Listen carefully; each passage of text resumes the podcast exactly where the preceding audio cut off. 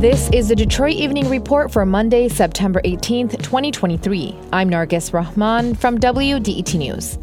The United Auto Workers begins its first full week of being on strike against all Detroit automakers. Union leaders say contract talks are moving slowly. U A W workers walked off the job Friday at plants in Ohio, Missouri, and Wayne for a limited strike that targets all of Detroit's Big Three for the first time.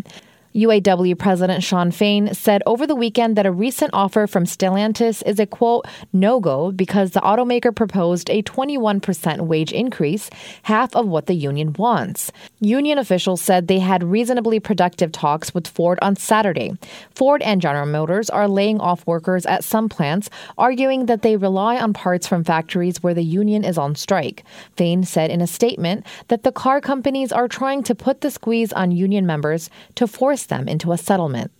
Some W D E T journalists are represented by the U A W, but are covered by a separate contract with Wayne State University.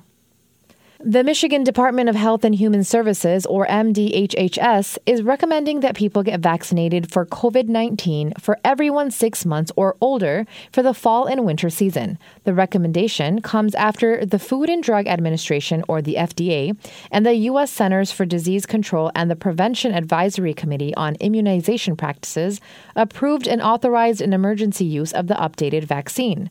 The updated twenty twenty-three twenty twenty-four COVID nineteen vaccine is recommended for people who are five years old and older, regardless of previous vaccination, kids six months to four years old, and people who are moderately or severely immunocompromised. Many residents can get the vaccine for free through a Bridge Access program. Visit vaccines dot gov for more information or, or michigan dot gov slash coronavirus. M D H H S's Maternal Mortality Surveillance Program launched a website to educate people about preventing pregnancy-related death. The Hear Her Michigan website provides urgent maternal health warning signs. Pregnancy-related deaths are defined as the death of a woman during pregnancy, within a year of the end of pregnancy, or from pregnancy complications. More than seven hundred women die each year in the United States from pregnancy-related causes. That's about twenty-five cases in Michigan every year. Approximately six out of ten deaths are preventable. That data indicates that Black women are nearly three times more likely to die from pregnancy-related causes. Warning signs are headaches that won't go away or intensify over time, dizziness or fainting, thoughts of hurting yourself or the baby. Other signs include fever, trouble breathing, vaginal bleeding during or after the pregnancy. The website is part of an effort by the state to address maternal and infant health equity.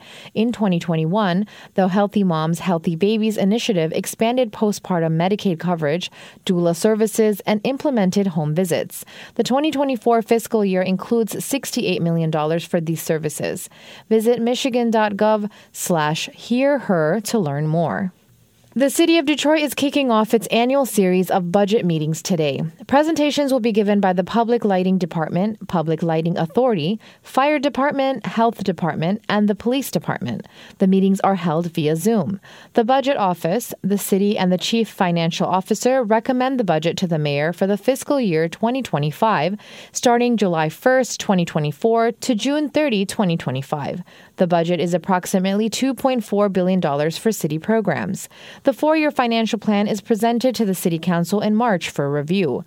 Public comments can be made by emailing your budget at Detroit M I dot gov. Visit Detroit M I dot gov slash budget to learn more. Tonight, the City of Detroit's District two is hosting a charter-mandated community meeting from seven to eight thirty p.m., Mayor Mike Duggan will discuss the land value tax. The meeting takes place in person at the Westminster Church of Detroit on Hubble Street and via Zoom by going to Detroit M I dot gov slash Mayor's District Meeting. This meeting is part of a series of meetings mandated by the city charter. A meeting will be held in each district and one at large. If there's something in your neighborhood you think we should know about, drop us a line at Detroit Evening Report at W D E T dot org. I'm Nargis Rahman, W D E T News.